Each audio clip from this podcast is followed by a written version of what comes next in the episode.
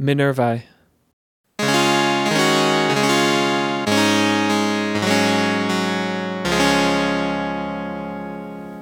They had stopped at some nameless stream that skirted the road because the horses were thirsty. They had been marching all day after leaving the noisy bustle of Cobb, making their way out to the far reaches, a border where the settled lands surrendered to the endless Weald. The little stream was cool and ran swiftly, and the horses drank heartily. The queen stepped from the carriage to walk a bit and stretch her legs, and looked up to the fading light of the sky. The trees in this part of the wood were old and rangy, their limbs knotted and spiraling. They cast strange shapes across the horizon, a parade of silent, twisted walkers frozen in mid stride. The air had grown cool with the setting of the sun, and once more Alyssa was reminded that fall would soon be on their heels. A guard, Gwarth, was seeing to the horses, and Netcher, the Cluricaun coachman, was enjoying a snack, having produced a fistful of gobnuts from one of the many pockets which lined his traveller's vest. In the distance, a call sounded, long and disquieting.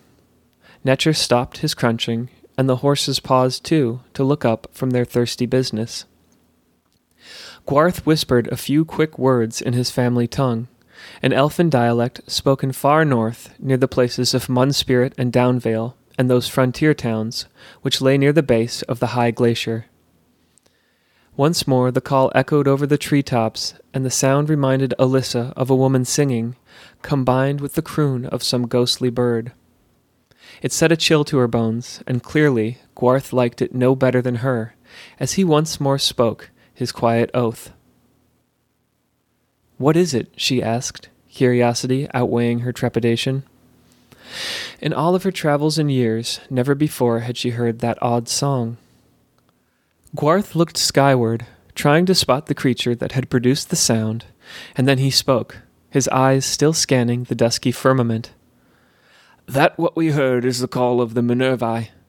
She is a bird of these wilder places, like a great owl, though it is said her face is not like that of any animal. They have a way of mimicking another's face, and often do so with folk they've spied upon. My people say such a thing is bad luck, to be imitated by a Minervii. We avoid them at all costs. The queen thought this sounded perfectly creepy, and edged the shawl which lay draped across her shoulders up, so it partially covered her head. Gwarth seemed quite unaware of Alyssa's growing discomfiture, and continued with his exposition. Of course, if ye be a spider witch or gargamblin, then you'll be wanting one as a pet. They're known to be a favourite familiar of such folk, as the Minervii have some kind of twilight magic about them. He dropped his gaze from the sky to regard the queen, and upon seeing the disturbed expression on her face, realized that he had overshared, and clumsily set about recanting his chilling description.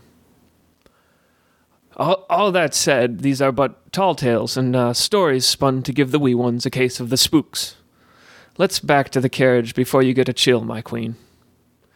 Alyssa nodded, and Gwarth escorted her back to the coach, silently cursing his loose tongue all the while. Miles away, the Minervii called once more from her perch, high in the bare, bony branches of a long dead oak, and then took to the sky on dappled gray wings.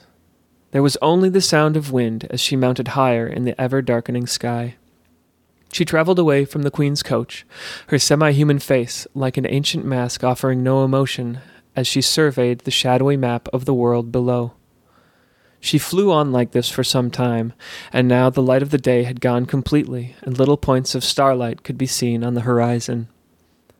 There twinkled another point of light in the distance, amber in color, nestled amongst the tall trees on a wooded hillock.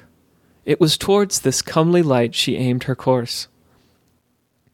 The Minervii soon alighted on a branch which was adjacent to a window set into the second story of a strange and rustic dwelling.